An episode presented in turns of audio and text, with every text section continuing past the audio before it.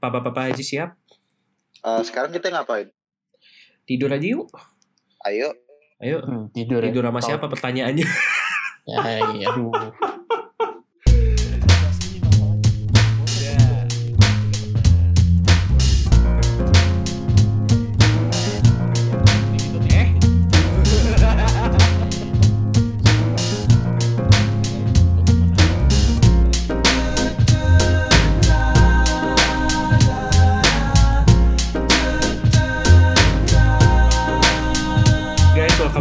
Podcast Lambe Racing ya bersama gue Ditra. Ya kembali membawakan episode 108. Kita udah sampai episode 108 yang bahasannya sebenarnya nggak begitu banyak karena minggu kemarin tuh balapannya juga nggak ya cuman ada MotoGP doang ya di Australia. Balapan pagi hari bener-bener pagi hari. Iya. beneran nonton jam berapa? Krit mulai jam 10 ya Gue kesiangan gue anjir. Gue gue bangun tuh deh jam jam setengah sembilan kurang tuh gue kesiangan. Gue tiba-tiba wah, anjir deh moto tua aja. iya itu lu, gue lebih telat lagi. Gue gue bangun tuh jam 9 tuh Alonso Lopez udah menang itu. nah tuh nah itu tuh mau kayak menyaksikan itu kan kalau sama tim sebelah, eh sama sama konten kreator sebelah kan bilang nggak ini nggak jadi nggak mau menyaksikan gue Farah Jordan gitu. Ya, taunya gue aja belum bangun ternyata. gue masih di alam masih di alam mimpi gue. Alam baka. Hey. Wah, fakta. Ah, tapi ya kemarin ya MotoGP kembali ke Australia, ke Phillip Island ya. Iya. Apakah ini salah satu track favorit kita maybe ya di MotoGP ya karena gimana Iya. kan? Nah, Iya kan? Air gue beli ya. Iya karena emang always deliver di Phillip Island Yes. apa pun itu. Always Yes. deliver. Pasti pilihannya dua. Lo kalau balapannya boring, pemenangnya random. Tapi kalau pemenangnya gak random, balapannya seru abis. Iya, Nah kebetulan kemarin malah dapat dua-duanya. random dan eh, pembala- pemenangnya random dan balapannya seru parah. Iya. Yes, Dan- dan Dan iya. yang pasti yang bikin makin seru ada bumbu-bumbu championship. Nah ini, Wes tidak perlu berlama-lama deh. Daripada kita berlama-lama membahas hal-hal Australia ya. Gue pengen kayak nyinggung ke Daniel Ricciardo. Tapi mager banget sih. Kayaknya udah gak ada hubungannya juga sama MotoGP. Sama gini gini sih kalau mau Gimana? nyinggung tuh mending ke Michael Masi dah. Kemarin kan ada tuh. Iya. Dateng deh. Ah. Emang mungkin- kuncinya ada di Masi. Jadi disclaimer Ini dulu bener ya. sih, bener sih. Sejak F1 nggak ada Masi bahwa overhype banget Jura. Even gue sebagai fans F1 dan walaupun gue punya preferensi F1 dibanding MotoGP kalau buat nonton tapi jujur aja mau lo marketing sebagus apa pun mau lo dewa-dewain lo lo sepongin lo data-data F1 turu nonton F1 sekarang malahan Iya. Ma- makan no marketing lo bangga banggain bangga banggain marketing mah lo digaji apa sama divisi marketingnya F1 Betul. Aduh. Jadi penasaran Ah. siapa sih orang-orang ini? Wah ini. Udah nggak penting itu. Nggak penting. Jadi udah lanjut aja masuk ke Moto3 di mana Moto3 kemarin bener-bener balapan pagi hari ya. Ya, jadi ini Gimana aja? sebenarnya gini sih. Ini nih gue menceritakan hal yang sama sekali nggak gue tonton ya. Jadi kan gue masih di alam. sama gue juga gue juga Gue juga. ya, tapi ya gue nonton highlightnya. Iya, Dari gimana, apa namanya inti-intinya aja lah. Oke Jadi kan battle for championship ini kan udah tinggal nyisa tiga orang ya. Guevara, Foggia, sama Garcia. iya Nah, cuman si Foggia ini startnya, startnya di mana, balapan di mana juga, finishnya cuma dia P9. iya ngilang kemarin kalau nggak salah ya. Jadi ya udah kayak bahkan di grup depan pun dan nggak juga kan sama sekali nggak di grup depan kan kemarin tuh kayak ya Iya. kayak bye kayak bye bye yang gimana ya Udah nyesek juga sih soalnya nggak jatuh sama kan. championship juga dia udah dadah sih buat championship. Iya ya Nggak apa-apa kan tahun depan udah naik juga. Iya. Udah gak mikir lah championship tahun kemarin dikerjain sama Darren Binder. Yang kabar sekarang turun ke Moto2 lagi ya? Ya emang harusnya tuh dia di Moto 2 aja dulu. Gak boleh gak usah naik naik ke MotoGP udah naik ke MotoGP sama aja lo cuman dipeloncoin sama barisan rider-rider Sanmori Hmm. Hmm, mungkin selain Foggia ada ini ya jadi kemarin tuh eh, tipikal Moto3 tapi Iya. mereka ini emang bener-bener gelut banget jadi si Guevara Jenis Onsu, Sergio Garcia sama si Sasaki itu bener-bener yang lihat itu bukan sekedar mepet doang tapi kayak sampai tuh tukar-tukaran posisi bahkan di last lap pun itu Guevara masih nggak ngelit tuh kalau nggak salah masih posisi tiga tuh Iya. baru tuh pas tikungan satu tikungan dua mulai nyasak-nyasak langsung kan Hmm. dan akhirnya Guevara menang dengan gap yang agak-agak ngacer dikit sih pas di akhir-akhir itu dan ya that's it dah per, per- perebutan gelar sudah selesai dan Izan Guevara is 2022 Moto3 World Champion Ya sudah dipastikan juga. Hmm. Sebenarnya gak kaget juga soalnya kebetulan kompetitor lainnya pas udah masuk ke summer break tuh udah mulai ancur-ancuran. Iya sih padahal Guevara kayak di awal juga kayak kayak baru naik itu pas di Austin deh kayak kalau nggak salah Iya. Bahkan pas awal pun gue juga ngeliat dia cuma sebatas kompetitor tapi gue gak ngeliat dia bakal menang sekarang loh. Malah seperti itu dia menang. Foggia yang udah lebih pengalaman malah. Ya udah sih. Ini baik Foggia maupun Garcia udah di end of the end story for Moto3 juga sih. Ini udah. Ini bertiga nih sama-sama naik kelas semua nih soalnya nih. Iya. Garcia juga kan. Iya. Ya walaupun dia naik kelas tapi masih ada angkatan yang lebih sepuh lagi masih bertahan mau jadi veteran di Moto3, mau jadi legenda hidup di Moto3. Siapa tuh? Andrea Minyo. Oh. Ya udah nggak apa-apa lah. Kan McP udah hilang. Sekarang Mio yang jadi penggantinya sekarang. Iya, udah jadi abang-abangan lah istilahnya, udah jadi direkod Moto Moto3. Ini kalau dibikin semacam Hall of Fame khusus cluster sendiri kayaknya cocok deh dimasukin ke Hall of Fame. Waduh. Moto3. Ibaratnya kalau zaman dulu tuh di Moto2 itu kan dulu 250 cc ada rider namanya Roberto Locatelli, teammate-nya Marco Simoncelli. Gue inget banget. Sama Thomas Luthi juga. Wah, anjir itu legend banget itu Thomas Luthi. Iya berdua tuh deh legend kelas-kelas koco itu berdua. Lihat kayak udah gak ada apa-apanya dari Moto3 soalnya kalau bahas pun juga yang kita bahas cuman yang kita lihat dari highlight doang. Iya Oh, benar. Iya. Langsung aja ke moto tuh kali ya. Yang beneran Iya. kalian ini kalian nontonnya kayaknya setengah setengah sadar nggak ini karena baru bangun kan. Iya, Beneran baru melek gitu langsung Iya. hmm, moto tuh gitu. Gimana? gue nonton, gue nonton Moto2 situasinya tuh gue nonton sambil nyeduh kopi yang pas gue seruput gue ba- baru nyadar lihat bungkusnya dan bungkusnya udah expired. Ada-ada aja dulu Tapi gue kopinya enak, tapi kopinya enak masih. Asli enak kopi. Kopi dapat dari vaksin. Buset. Udah berapa tahun tuh anjing? Hmm, jadi ini lu minum kopi yang lama banget ya. Iya, lama literally Selama, selama race directornya eh, ini. Wah. Maka sama kejadian Wah. Alvaro kemarin. Wah, wah, Iya. wah, wah. Wah. gue Itu gak, gue gak bisa ngomong apa-apa lagi sih. Iya. gue speechless sih. Kayak goblok banget. Udah keluarin aja udah kata-katanya udah. Iya bener kayak What the fucking lo idiot. tolol gitu. Ya lo Iya. tolol lah. Kayak anjing. Gak, gak bisa berkata-kata gue sumpah. Sumpah gue gak bisa. I'm Iya. out, I'm out. Emang bener-bener sih standar masa kayak gituan mungkin gue bingung entah ini karena standar dari operator yang ada di situasi di sirkuitnya dari Marshallnya atau gimana atau mungkin emang race directornya yang goblok. Tapi kalau race director yang goblok kita tarik mundur kejadian kayak gitu nih bukan pertama kalinya loh even di Moto2 loh. Bahkan di Aragon kemarin kalau lo masih ingat di section yang kenceng banget di sisi luar track itu balapan masih berlanjut pas Marshallnya lagi gotong orang anak orang lagi digotong motor masih lewat kenceng-kenceng aja baru tuh spotnya rider crash tuh tuh deket banget sama yang motor lewatin. Dan kemarin terjadi lagi nah cedera parah kan si Jorge Navarro kan dia kena cedera punggung dia dan operasi udah dilakukan alhamdulillah sukses. Cuman ya itu insiden insiden tapi ya tahu diri lah di tempat situ spotnya bahaya at least lo kasih red flag lah. Gimana ya, lagian red flag juga gak ngabis-ngabisin waktu sampai satu jam juga gak ngabisin billing. Demi keamanan demi safety tapi gak ada pertimbangan sama sekali. What the fuck FIM what the fuck? Dorna what the fuck MotoGP ayolah. Ini udah bukan kasus pertama kali jangan aneh-aneh lagi jangan ngadi-ngadi lagi ya. Tapi Iya. kalau kita ngeliat masa safety emang bener dan wajib banget diimprove karena untuk di di motorsport di roda 2 safety-nya nih agak kacrut banget. banget. Dan Kacut tuh walaupun rules-nya udah sebagus itu, gue bilang udah lumayan ketat loh. Tapi pas eksekusinya itu bego banget.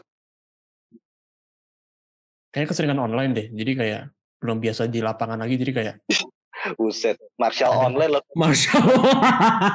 kan kan pandemi kan. Anggapannya kan gitu kan. Lo kata, lo kata angkatan online anjing. Itu Martialnya Martial lulusan angkatan 2022 apa gimana? Terus direkturnya kalau mau di chat mau ada pemberitahuan bukan permisi ya, untuk pemberitahuan update gak kayak gitu openingnya pakai P P ini ada. Wasu. Goblok. Aduh. Itu Michael Masi kayaknya lebih cocok jadi di eh cocok banget sih. banget banget, Banget sih banget terlalu sebenarnya. OP malah OP. Jadinya OP. OP. itu masih masih ngerti masih ngerti safety dan dia ngelakuin masih sesampah-sampahnya dia dia masih bikin show gak garing malah jadi seru loh btw F1 ditinggal masih turu percaya deh bener aja kan sekarang malah tim LH ngamuk-ngamuk no gak bisa menang coba kalau misalkan masih masih ada bisa aja gara-gara ditolong terus akhirnya menang kebantu late game gara-gara aturan Mickey Mouse-nya Michael Masi Hmm. Penasaran sih di MotoGP sih.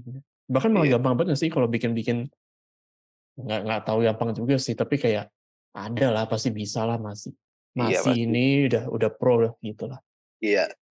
Sebenarnya soalnya kebetulan di MotoGP juga gak shithousery-nya gak separah tim-tim di F1 musim kemarin dan situasinya pun juga gak sekompleks di F1 untuk ngatur MotoGP sebenarnya. Paling yang dikorbanin friendship-friendshipnya sih. Iya. Tahu-tahu jadi ada yang jadi nggak akur aja tahu-tahu. Tapi santai ya, santai ya. Masih kan di MotoGP rider-rider Inggris kan gak sukses nih. Nggak akan diserang nggak dia, ada. Iya lagi lagi Crutchlow doang. Crutchlow pun juga sub juga, sub juga dia hitungannya. Iya dia Sap juga jatuhnya kan pensiunan. Dia lagi ngambil taspen malah disuruh balap. Padahal dia lagi nikmatin hari tua, dia nikmatin JHT-nya turun satu persatu. JHT. Aduh. Hmm. Nah, ini btw belum talking about race selain Oh race iya iya ya. lupa gue. Lupa gue soalnya racing juga kemarin sebenarnya yang moto tuh kalau kita lihat depannya deh turu soalnya Lopez deh untouchable sih dari tiga lap pertama selanjutnya gacor. parah sih nih. Ini ini parah banget nih. Ini bisa dibilang loh si Alonso Lopez nih bisa join the battle juga nih kalau nggak telat join. Iya. Tapi yang mau gue itu sih kemarin yang highlight pentingnya sih goblok banget sih itu si Agus Ah, ngebotol deh. Padahal dia aslinya posisi 2 sama 3 kan dia tuker-tukeran sama Acosta. Sebenarnya tuh anteng sih udah aman podium. Gue gak ngerti gimana ceritanya dia malah tiba-tiba nyusruk. Hmm. Padahal Ogura di belakang padahal. Iya, padahal belakang Og- Og-. Ogura the whole weekend tuh dia sebenarnya ancur-ancuran loh BTW. Nah ini ini penasaran ini, ini apa jangan-jangan disuruh masih nih si Augusto jatuh nih. Waduh. Gue gue gak tahu ya tapi emang ancur-ancurannya tuh ancur-ancuran banget. Bahkan tuh kalau boleh jujur Ogura tuh ketolong sih. Gue gue berani bilang tuh orang ketolong soalnya kayak kemarin pas moto tuh tuh crash fest loh. Kayaknya nyaris setengah grid tuh pada crash semua loh. Nah iya lo juga. nyadar gak sih? Lo nyadar gak sih kayak setengah kayak setengah grid tuh isinya pada loser semua? Hmm, itu mau disebut nggak tuh Raja Crash yang sekarang ini nih? Sebenarnya bukan raja juga tapi kayak tradisi deh. Deh kena satu tim tuh berdua The 46 Jantonelli sama si Vietti. Gue gak ngerti deh sama berdua terutama Vietti. Dia deh enak-enak gitu si Vietti dapat title contender. Loser sekali. Eh kebablasan sampai sekarang tagihan bocahnya. Aduh kalau bisa kebanyakan jatuhnya gitu masalahnya itu. iya udah susah mungkin kalau dibikin penelitian ada gitu kayak adiktif crash di jalan atau adiktif crash di truk mungkin bisa gitu dibikin Itu tuh ntar latihan di VR 46 range ntar jatuh juga ntar tuh si Vietti. aduh Kayak calon-calon ini bakal pecah sih rekornya Marquez Abang Ade kalau bisa kan di MotoGP. Wah. Kalau naik. Kalau naik, maksudnya kalau naik pun juga at least lo bisa dapet naik lah, jangan ngebego lagi. Botol masa berkali-kali. Itu mah bukan botol, namanya emang, emang belum bisa aja. Masih Antara tahun belum- lah buat dia lah. Antara belum bisa apa ya, emang bocah kayak gitu deh kena. Ya, tahun depan reset kok slow. Iya. Tapi tahun depan kayak calon-calonnya Acosta nih. Bakal GGWP. Kalau kalau flow-nya dua tahun bisa ya. Iya. Atau sih. Maksudnya agak-agak random juga sih. Bocah-bocah Moto3, Moto2 gitu kayak.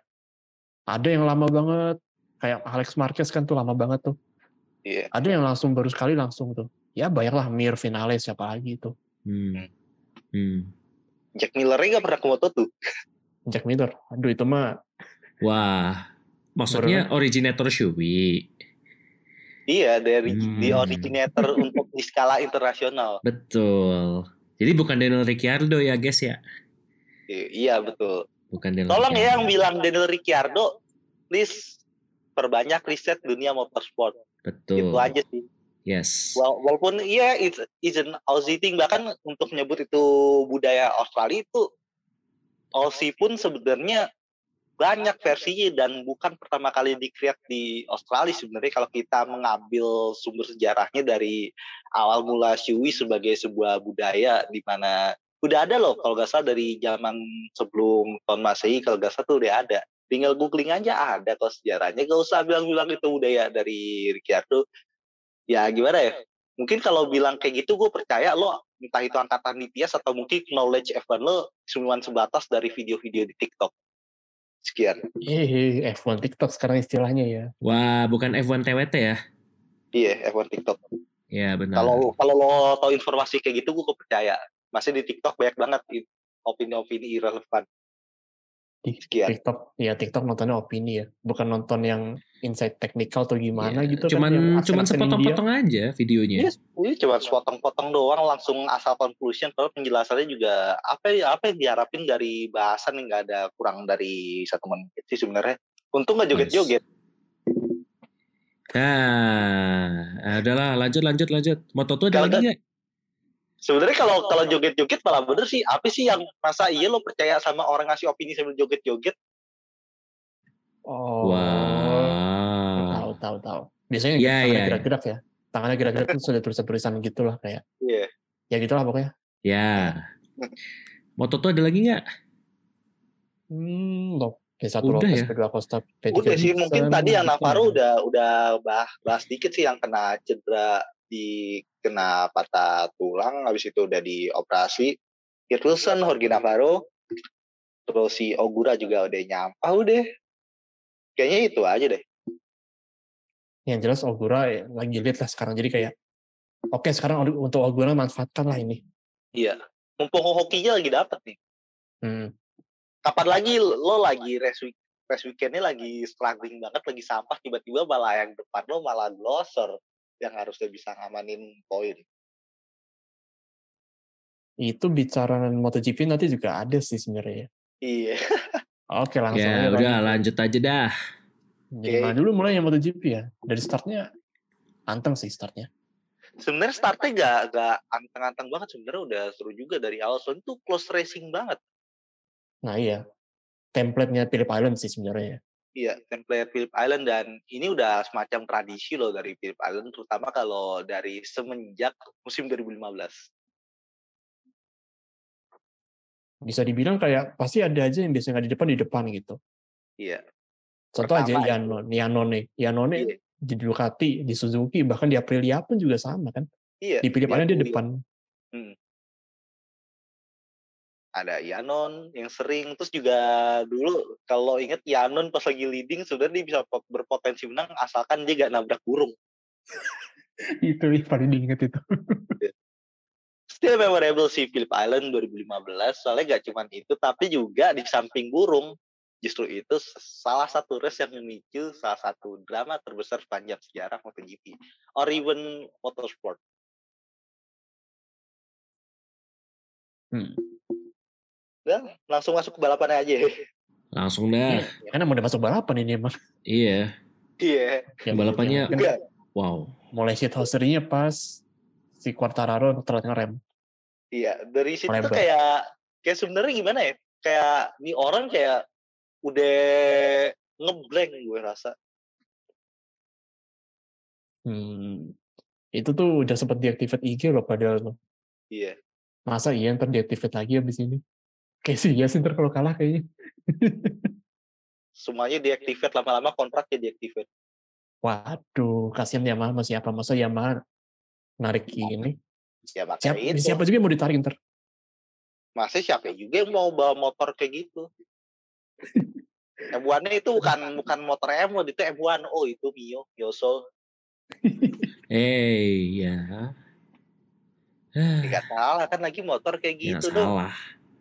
Deh parah sih bahkan kalau misalkan ini oke mungkin kita bisa bahas si Taro nih dalam beberapa race belakangan nih bego banget sih dia bisa ngebotol separah itu but kalau kita tarik mundur lagi justru sebenarnya kalau misalkan apa pun itu hasilnya yang terjadi di musim ini sebenarnya kalah tuh bukan Taro tapi Yamaha Wah, menarik nih insight-nya.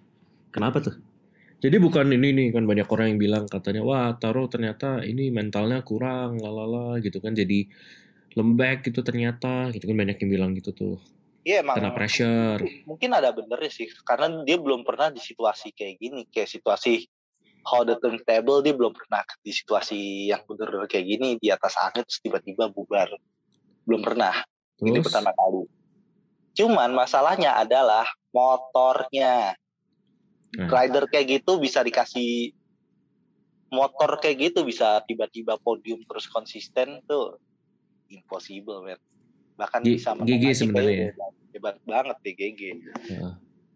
sampai bener-bener sampai titik darah penghabisan cuman ya itu bego aja sih dia tiba-tiba kayak banyak momen di mana Peko sebenarnya ngebotol tapi dia gak bisa maksimalin dan ketika dia ngebotol Peko malah bisa maksimalin. Kalau kita gak ngebahas nih Ya, ini Wah. botolnya bahkan double ya. Dia bisa dibilang pertama ngelebar, kedua. Nah ini glosor tahu-tahu kok tahu-tahu ada kamera jatuh, kamera motor jatuh. tapi lu nyadar gak sih pas dia lagi bablas itu dia malah masuk circle Sunmori loh Oh, yang ketemu timet lamanya ya. iya malah malah kalau ketemu lama, tim iya sih. lamanya dia Sunmori sama tim lamanya ketemu sama teammate-nya Nah, kapan iya, lagi iya. gitu bisa-bisanya seorang Franco Morbidelli teammate yang menghilang selama bertahun-tahun ketemu lagi di Thailand hilang lagi dan akhirnya ketemu lagi kemarin di Phillip Island gara-gara dia pas ngebablas dia balik ke belakang malah ke short kamera lagi akhirnya Asu. ya nggak salah. nggak salah sih ini lama-lama kayaknya kalau dia kayak gitu bakal muncul konspirasi ada benernya sih kalau dia selama ini yang balap di Yamaha itu tuh bukan Morbidelli kebetulan aja ada orang mirip dilatih suruh jadi pembalap Udah mulai nih, pokoknya ntar setiap balapan dia mikirnya gini mulu sekarang. Ini kalau di Thailand nih ada jamnya Thailand gitu. Kalau di Australia, tahu dah kan ada aja biker-biker Australia kan biker outback itu disuruh balapan. Iya. Rider-rider bogan. Iya. Ntar di Malaysia apalagi nih ntar nih alasannya. Di Malaysia itu ya, lo tau gak sih yang yang superbike Malaysia yang motornya making, Aduh. Waduh. yang muterin tepang lama banget. Gue pas abis Suzuka, kan Oh, kita nonton kan, yang kemarin, yang kemarin, yang kemarin. yang kita kemarin. Iya, ya iya, kita iya. nonton abis Suzuka, nontonin? Tiga menit ya kalau nggak salah ya. Satu iya lap tiga menit lebih, makanya kan balapannya 6 lap. Awalnya kan kita pikir, buset lama banget, buset cepet banget balapannya 6 lap. Awalnya mikirnya gitu, gak tahu ya pas balapan, buset lemot parah. tiga, men tiga menit gak keluar-keluar. Ya nggak salah sih, yang 20 menitan tuh jadi finishnya ya. Iya. 30 menit muterin sepang gak keluar-keluar.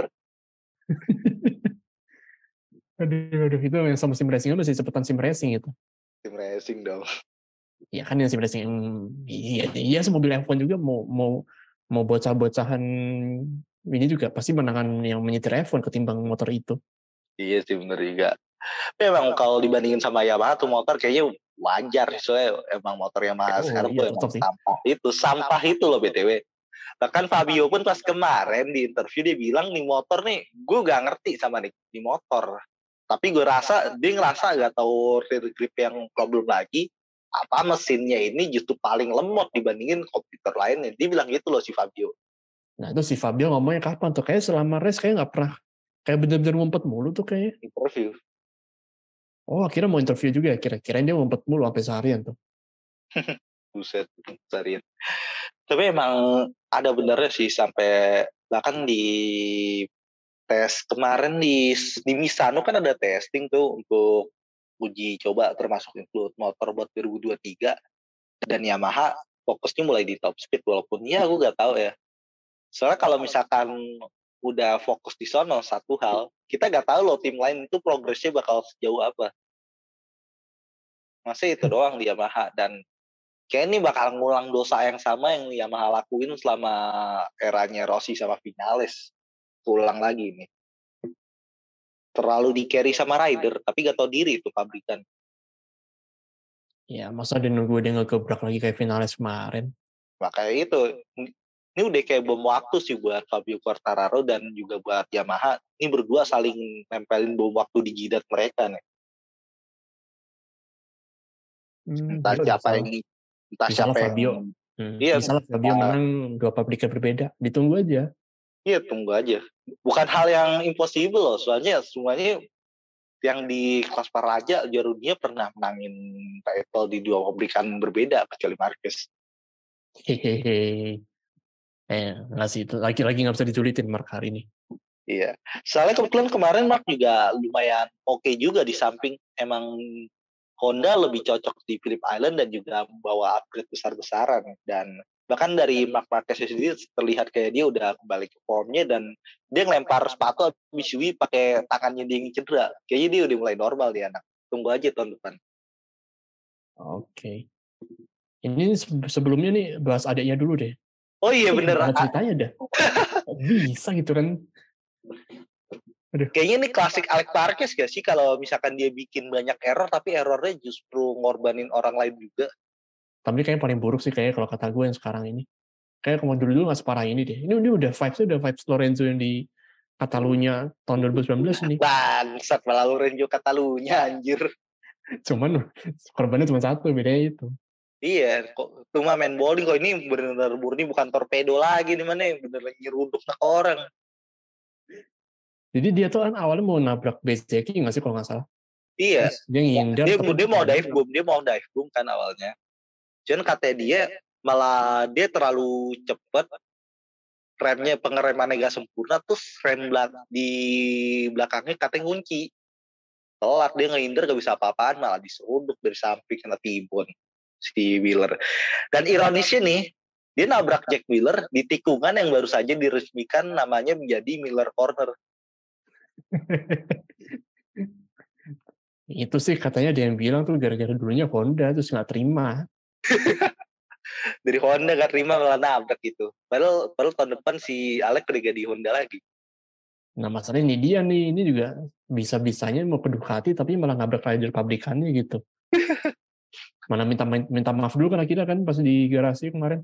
iya untungnya tuh Miller baik.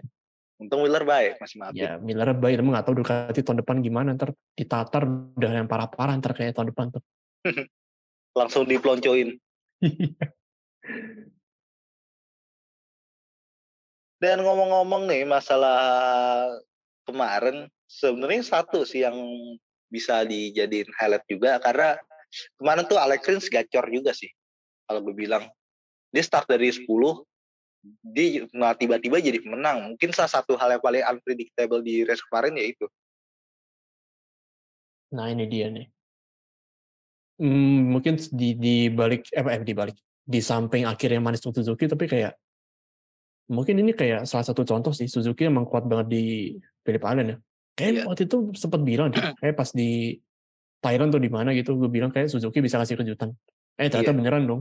Bener gue pun setuju sih soalnya kebetulan Suzuki ini kalau kita ikutin dari era di 2016 kemenangan pertamanya sampai sekarang keuntung keunggulan Suzuki itu dia kalau ngelibas fast corner loh medium sama fast corner dia bagus banget.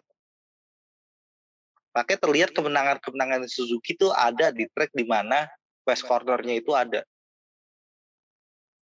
Silverstone udah di di Kyoto ada.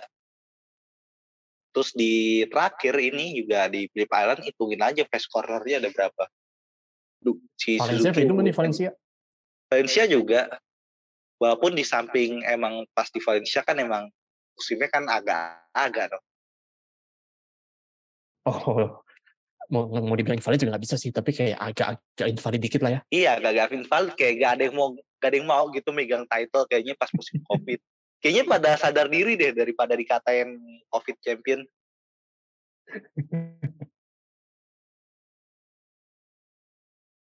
Dan satu lagi gak cuman Alex Rins sih sebenarnya kemarin dan kemenangan Alex Rins ini juga sebenarnya perpisahan yang manis untuk Suzuki juga karena memberikan kemenangan terakhir potensial kemenangan terakhir untuk Suzuki dan nggak cuma Alex Rins yang mantep tapi juga Mark Marquez kemarin dari kita udah bahas. Dan congrats untuk raihan ke 100 podiumnya di MotoGP walaupun podiumnya disumbang hanya untuk tim Honda doang.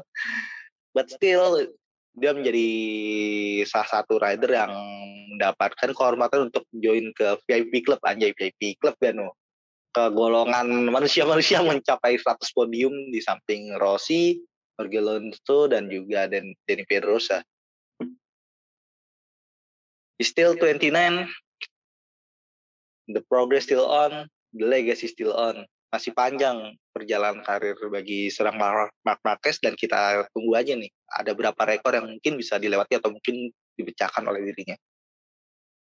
Walaupun udah nggak yang dominasi lagi ya, tapi kayak dia masih bisa lah at least Iya. Dengan dengan dia dengan yang dia punya sekarang ini, itu iya. kayak masih bisa apa yang dia dapetin dia dapetin gitu. Hmm. Gak ada yang nggak mungkin selama Honda masih menganak emaskan dia dalam tanda kutip. Ya masih worth sih sampai sekarang pun sebenarnya juga. Hmm. Lagian emang gak ada yang bisa bawa tuh motor kecuali dia. Nah ini sebenarnya iya sih. Tapi kayaknya ada yang bilang rumornya Honda udah mulai ramah nih tahun depan nih. Ramah-ramah lihat aja. Dari dulu yeah. juga ngomongnya ramah-ramah. Bener sih. Itu. Itu. Dari dulu iya. ngomongnya ramah-ramah ramah ke Rider selain Marquez. Hele.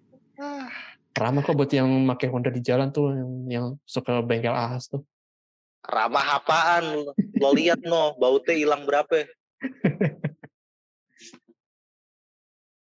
pengalaman gue ngebengkel di sana buset ada yang kacau nih bener aja bawa tega kenceng. Temen gue juga korban tapi bawa hilang atuh mana diketok lagi disuruh ganti spare part padahal masih aman. Parah. Oh itu. Iya sih tapi udahlah nggak nggak berani ngomong banyak-banyak lah ntar tahu-tahu dia nggak berunduk kayak ya anggapnya tuh pengalaman mungkin ada yang kena juga karena ya harus dikritik juga masa pelayanannya kayak gitu. Iya sih sering baca sih di Twitter. Udah udah hal yang kayak udah hal yang normal lah buat pengguna-pengguna iya. motor Honda kayaknya. Hmm. ya entah itu dicek lah inspeksi lagi segala macam pelengkapannya kasihan pelanggannya juga sih kalau dirugiin. Benar. Well mungkin apalagi ya? Habis itu kita bahas balik lagi ke championship ya gara-gara berkah botolnya si Taro gara-gara si Taro tuh hmm? gue gak ngerti gimana kita tiba-tiba dia posisi masih enak ada advantage ding lebar terus malah losor sekarang malah akhirnya Peko lead 14 poin gara-gara itu berhubung dia kemarin finish di posisi 3 dan ini kayaknya nih calon-calonnya bakal kunci nih di Sepang. Udah persiapan Assalamualaikum juara dunia. Waduh, persiapan masih 50-50 sih sebenarnya.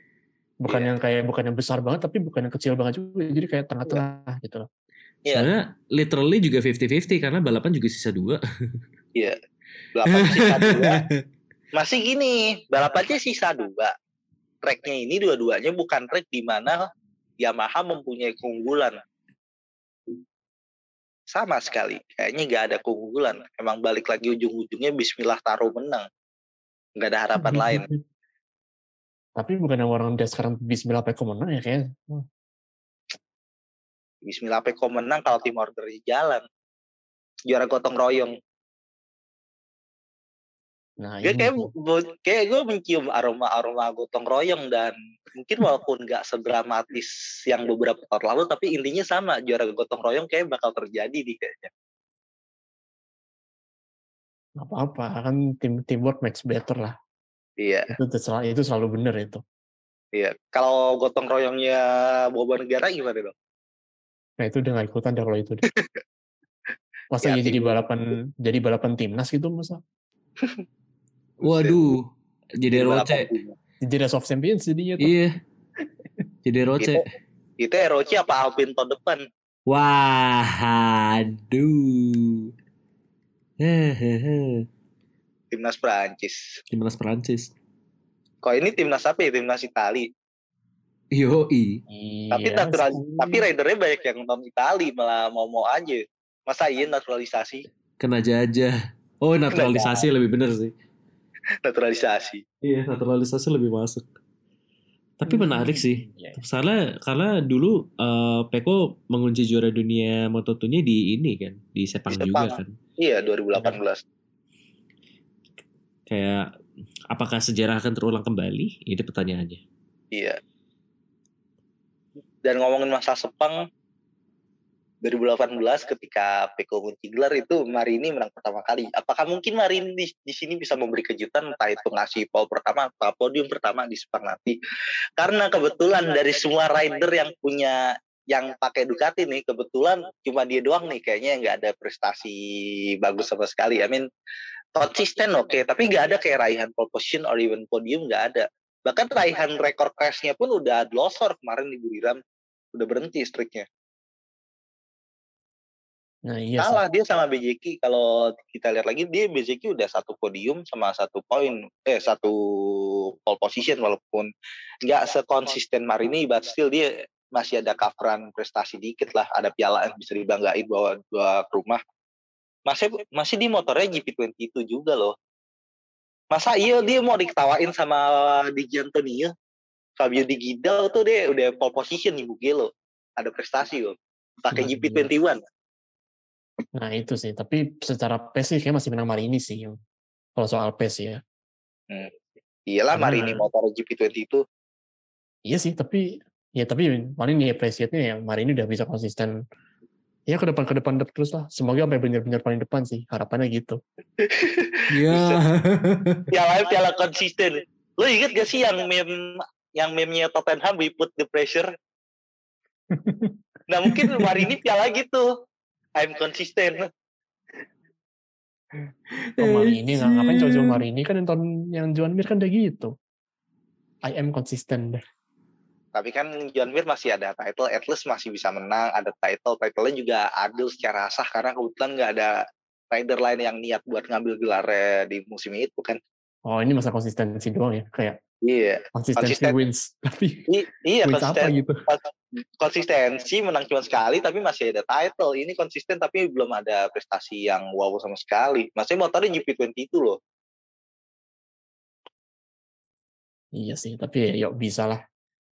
Bisa kemarin lah ya. udah kemarin udah ma- main loh kemarin ini.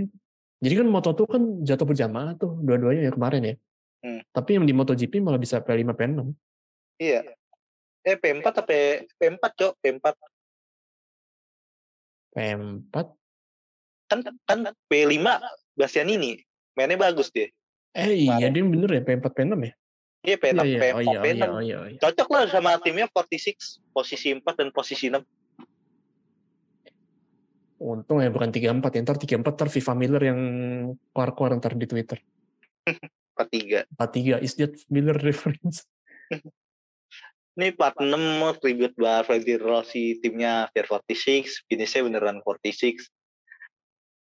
Dan di sini juga gak kaget sih Bezeki bisa menang Rookie of the Year. Ya iyalah, lawannya aja dikasih motornya motor kayak gitu. Truk bantar Hmm. gebang lo suruh buat balapan MotoGP. Aneh emang. Timoren. Ya gimana ya? Ah, Udah satu podium, dapat pole juga. Kalau lagi lagi mood juga lagi bagus sih Bezeki ya udahlah deh udah dipastikan sih dari awal musim. Soalnya kebetulan lawannya dia yang rookie buat dapetin rookie of the year tuh motornya kompetitif. Udah dipastikan menang Iya. dari awal musim. Ya event-event motornya sama pun ya paling masa ya sama Darren Binder udah jelas menang juga lah. iya. Lawannya yang sepadan mungkin si Raul Fernandez sih sama Remy Gardner kalau kita bicarain masalah konsistensi Tapi ya mereka konsistensi, konsisten nggak kelihatan masalahnya. iya gimana mau kelihatan skillnya orang motornya aja KTM kayak gitu Sebenarnya mau nyambet MotoGP juga sih. Kalau MotoGP kan kalau kayak macam gua Nyuzo, event dia belakang mulu, dia masih kelihatan kan sama marketing F1. Tapi kalau di MotoGP, ya inilah, ini ini yang mesti diimprove juga nih. iya Kasian itu, tuh udah capek-capek balapan tapi nggak pernah kelihatan kan gitu. Sebenarnya bisa sih kalau mau kelihatan asalkan ada rider yang kayak kemarin situasinya kayak Taro. Udah itu sih. Kan Taro akhirnya bisa gara-gara dia dia bablas malah kesorot juga no teammate yang hilang bertahun-tahun. Akhirnya ketemu juga. Hmm, iya sih harus pakai cara itu ya makanya. Iya. Ya tapi ujung-ujungnya teammate itu sih dapat highlight lagi. Glosor. Sampai lupa dong dimasukin dong nih. Ya emang nggak penting juga sih sebenarnya mau dimasukin Iya. skrip kayak ngapain juga. Ya mungkin lucu. kalau dibahas juga kayaknya ini udah kayak semacam cambukan lo buat Morbidelli karena mau sampai kapan lo digendong mulu sama si Taro. Ah, ya udahlah ya. Iya. Ada lagi mungkin? Hmm, Paling ada nih, ini, ini sekarang kita bahas overallnya sih kayak. Banyak yang bilang kalau ini best MotoGP race untuk tahun ini. Mungkin bersanding bersama Asen sih kalau gue bilang. Bersanding sama Asen, tapi ini poin plusnya dipilih Palen karena emang udah pilih Palen pasti kayak gini ya. Iya. Masa iya tiap tahun tapi bilangnya gini mulu. Iya. Sebenarnya ada sih mungkin kayak Misano yang sepadan Misano sampai akhir tuh bacok-bacokannya Enea sama Peko tuh serem sih. Bikin bener gue gak bisa berdiri dari depan TV. Terus juga di apa ya, di Asen juga dramanya dapat dan the whole show bener-bener spotlightnya dicuri oleh Alex Espargaro. Oh ya ngomongin masalah Alex Espargaro kemarin dia apa sih? Oh, Padahal iya, dia lagi dapat chance loh. Dia lagi dapat chance, taruh ngebotol. Dia at least bisa lah bertarung depan. Ya tiba-tiba malah problem di di traction controlnya kayak kena lagi dan ini bukan pertama kalinya dia dikerjain sama traction control. Ini kayak, kayak konsisten nggak sih? Kayak dari Aragon konsisten nih title contender ada yang botol semua nih kayak ini. Iya, kayak kenapa tiba-tiba kayak gitu? Tapi kebetulan yang konyol justru sebenarnya bukan ditaruh, tapi yang konyol malah di Alex Espargaro. Dia kayak gitu gara-gara motornya kayak gak mau diajak buat juara dunia. Bahkan dia bilang kalau dia ngerasa Aprilia ini sama gue udah bukan tim yang cocok buat bertarung dapetin title, bukan title contender. Dia udah bilang gitu loh, kayak udah nyerah juga. Iya sih, tapi nih yakin nih mau ngelepasin memori Catalunya waktu itu nih. Kan dia bikin sendiri waktu itu. Iya, iya itu sih gara-gara dada-dada hilang 10 poin. Nah Eh, itu. 10 poin juga 5 poin, but still dada-dada hilang 5 poin. I mean ngaruh banget loh. Ini buktinya battle masih ada nih. Ini waktu itu yang bilang Quartaro udah, udah pasti menang. Iya mungkin kalau kayak gitu emang emang nggak emang nggak terlalu ngaruh. Tapi buktinya ini battle udah sakit lagi. Iya. Terus ini kalau mau flashback lagi, nah lo Nah, beneran kan, beneran kena kan, beneran ngaruh kan. gara-gara sebotol itu. Dan ada andil Mark Marquez juga. Ada. Ya ya ya ya. Itu kan tuh akan jadi memori juga sih nantinya. Iya. Ya kalau ntar fanbase Quartararo udah makin gede, iya ntar bakal di flashback lagi ntar. Iya, udah, kalau- udah, kalau- kebayang lah battle-nya Iya. Iya kalau misalkan tahun depan bacok-bacokan ada bakal rame sih. Dan ngomongin masalah kemarin kan race seru dan championship-nya ini udah bener-bener obong-obong. Gue masih penasaran sama orang-orang yang di awal musim bilang F1 musim ini better than MotoGP. Ke mana mereka?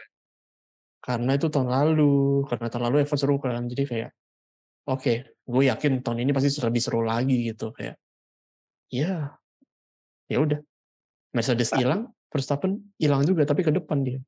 Masih dia ngomongnya pas empat race pertama loh, masih banyak masih banyak yang keluar-keluar gitu. Even sebelum summer break masih banyak yang keluar-keluar gitu. Salah ngomong kayak gitu. Udah ganti regulasi, please kasih tahu mana race yang seru abis di Silverstone. Makasih. Ya, itu omongan yang kasih gelarnya beneran. Tapi kalau MotoGP nggak hebat betul kita ngejing sih. Ngejing Ya. sesuai harapan. Bener. Racing tuh kalau ngejinx tuh eh pasti ada manfaatnya. Sebenarnya Bukan mengecewakan. bukan manfaat sih, bukan manfaat. Kita tuh kita tuh kalau ngejing tuh kalau ada maunya doang Yes. dan selalu berhasil. Iya sih, itu juga. I am the admin Android, I am the visionary. Anjay. Betul. Hah, ya udahlah, mungkin ada yang perlu dibahas lagi nggak nih? Nah, mungkin Hmm. gue sedikit tambahin sih kenapa race seru. Mungkin itu.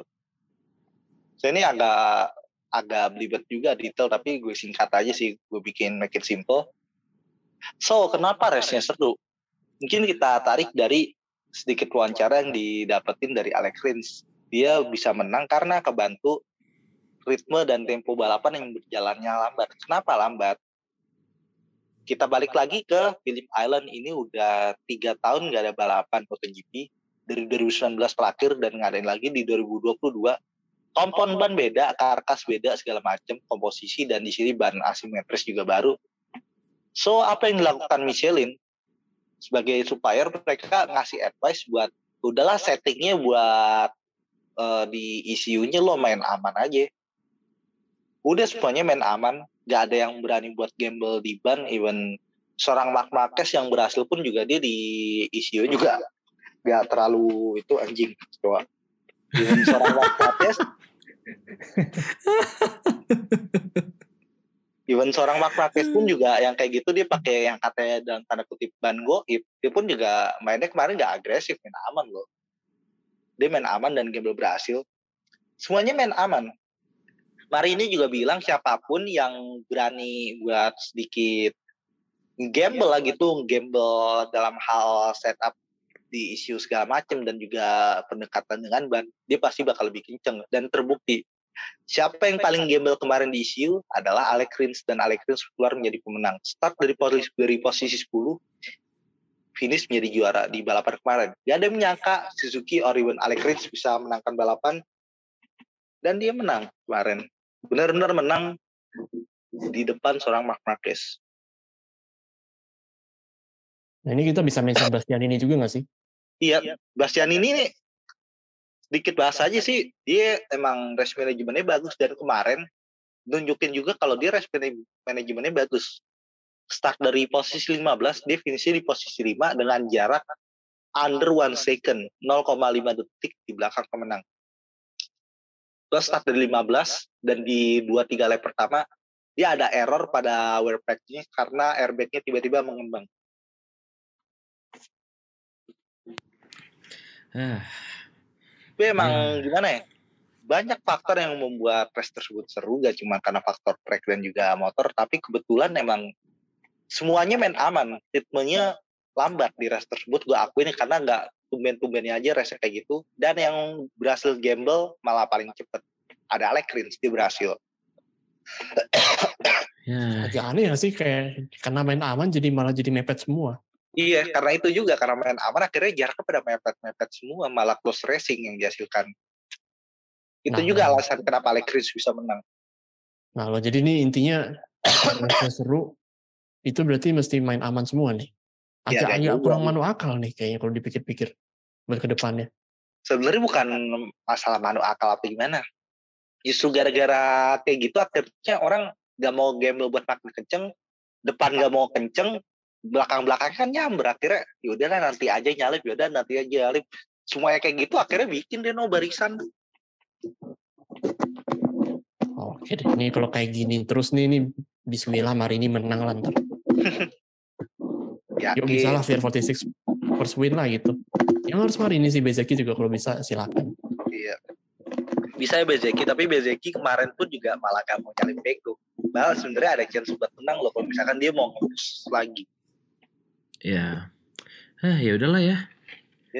Juara gotong Ah. royong. Yoi. Mari kita lihat aja nih gotong royong ini beneran kejadian apa nggak di Sepang besok Minggu. Iya. Race siang ya. Siang, alhamdulillah Siang. siang. Alhamdulillah siang. Jadi ya, Lo, lo gak nonton di Sepang nih? Mumpung deket. Wah Ya, skip dulu bang. Lumayan, lumayan, lumayan agak jauh juga sebenarnya. ya. Iya, tak. Tapi hitung-hitungannya katanya lebih enak daripada Mandalika loh. Wah, emang iya gitu. Secara Ya. kan waktu itu kan kita udah pernah bahas kan. Ya udah pernah, udah sering bahas. So far kan emang masih mendingan Sepang nih, tapi Betul. jangan inilah. Lihat tahun Iya. depan. Betul ya. Pasti tahun depan cuman beda sebulan btw. Iya. Kuncinya sebenarnya satu sih. Transport. Udah itu sih budget Iya, transport. budget sama transport sama akomodasi sih kalau di Mandalika terutama. Iya, Intinya Karena jadi budget challenge transport. banget. Intinya Yes. budget transport. Yes. Ya gitulah ya. Dan selain ada kelihatannya bakal ada kejuaraan Ducati Cup gotong royong di Sepang juga malamnya, aduh Senin pagi banget, cuk jam 2 pagi ada USGP. Mending tinggal mending tinggal tidur gak sih? Eh, tidur, biasanya iya sih biasanya. Gue gue memastikan tidur. I mean nonton highlight saja gak sih? Iya. Atau Karena dengerin aja Lambe Racing? Iya. Kalau gini, terakhir kali kita bahas MotoGP Austin kan gitu kan. Betul. Prefer highlight aja. Iya Iya. udah, Evan udah nonton sama highlight aja. Evan juga sama. Lo mau peduli nungguin no, mana no, racingnya bagus no itu tahun kemarin Verstappen sama Max kejar-kejaran. Malah kesalip gak no? Ada aksi gak no? Kagak. Iya. Nonton doang rame, race-nya turun. Ya lo bangun lo bangun pagi-pagi jam 2 gitu kan padahal abis itu kerja gitu. Like menurut gua nggak worth sih. Kayaknya worth. Mendingan lo tidur sih. Apalagi kalau lo ada meeting paginya jam 7 pagi say ini kan mulai masuk akhir bulan nih. Iya. Iya. Apalagi ada meeting kan di Senin pagi tuh biasa gitu kan ya. Mending lo tidur aja. udah- di akhir bulan udah bahas planning tahun depan, udah masuk Q4 juga. Nah tuh, udah mending lo tidur. Dan atau kalau gak ya dengerin rekap-rekap ya, contohnya dari Lambe Racing nih yang Ya, ya pasti ya gue akan mengusahakan bangun sih. eh, kalau bangun. Kalau Kalau bangun. Kalau bangun, Kalau bangun. ngantuk pun, kalau misalnya ada yang boring pun, ya udah jangan dipaksain nonton terus. Betul. Udah tidur aja. Soalnya emang kebetulan track-track di Amerika tuh sampah semua buat F1. Tapi giliran bagus tuh gak dipakai. Contoh Laguna Seca. Laguna. Seca kekecilan, Cok. Kan Terlalu kecil. Terlalu kecil terbang. orang F1 Itu yang gak jadi terbang ya. kono. Iya. Itu F1 terbang itu. F1 Iya, nggak jadi di corkscrew kono. terbang, Cok. Dulu kan pernah mau di adain di F1 dialokasiin ke Laguna Seca gak jadi gara-gara kekecilan. Gak cuma tracknya tapi pendeknya juga sekecil itu. Makanya kan Laguna Seca, Laguna Seca ngadain itu MotoGP doang. Gak ada Moto2 Moto3 dulu. Nah iya sih. Track mana lagi sih yang ini? Road Amerika. Gitu. Road Amerika. Indianapolis mau buat hujan. F1 gitu. bisa kalau misalkan emang niat cuman ya gak ada pikir padahal kalau lo lihat lagi dari layoutnya semuanya tuh tuh DF1 cocok gitu Iya sih, sebenarnya ini kalau Bahkan kita bahkan ngomong udah kenapa tuh? bahkan kalau bisa dibilang Road Amerika ini satu, satu track yang terbaik di dunia tanya aja beberapa driver yang pernah nyobain ke sono emang ini deserve sebenarnya kalau misalkan bisa diimprove buat ngadain F1 cuman problemnya cuma di lokasi udah Nah iya sih. Kayaknya ini mamang approve juga sih kayak ini. Cuman yang masalahnya kan kita ngomong driver nih, tapi tim-tim Liberty-nya ah mindset mereka pasti beda gak sih? Mereka iya mau ada di Las Vegas, mau ada di mana lagi. Ntar abis ini mana lagi nih? Mau coba di Los Angeles gitu, di muterin Colosseum gitu ntar. Tahu Wah, kan? Bingung. ya kan mereka lagi sangin ini calon-calonnya New York kejar sih gue berasa nih lima tahun ke, ke depan ya ini aja Vegas udah ngomong-ngomong nih dia pengen ada di kalender F1 selamanya buat perform. yes itu dia. Awi wo, mari kita lihat aja. Hah, ya udahlah daripada makin lama nih kita ngejelekin US. karena emang faktanya sesampah itu Emang faktanya sampah Toyota. gitu ya. Well, Toyota thank you bang. bagus. Iya. Toyota track bagus buat daily track tapi kalau buat balapan turun Yes. Well, oke daripada kelamaan juga. Well, thank you banget buat kalian yang sudah dengerin ya. Sampai sejauh ini, thank you juga buat Krida dan Fariza yang udah menyempatkan waktunya. Nih lu mau nonton MU ya, Krit? Habis ini tidur.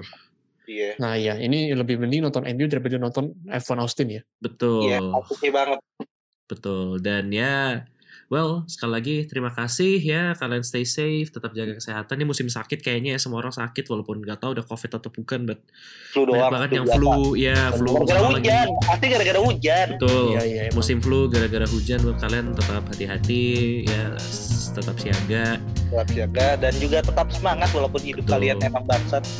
betul ya sekian Tetap positif ya nih.